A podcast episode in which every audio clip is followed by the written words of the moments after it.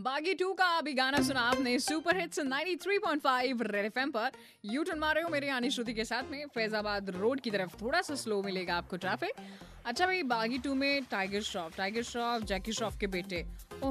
Nepotism anyway एक बात बतानी थी आपको, वो क्या है? सलमान खान का जो जीजा है ना, क्या नाम है? आयुष शर्मा, लव रात्रि का ट्रेलर आ गया है उसमें बिल्कुल रोबोटिक एकदम लग रहा है मेकअप वेकअप होते हैं प्लास्टिक सर्जरी कर एनीवे तो जो भी कुछ उन्होंने कराया, वो ऐसे लग रहे हैं। एंड आयुष शर्मा का कहना है ऐसा कि, काश मैं स्टार किड होता, लेकिन नहीं हूँ।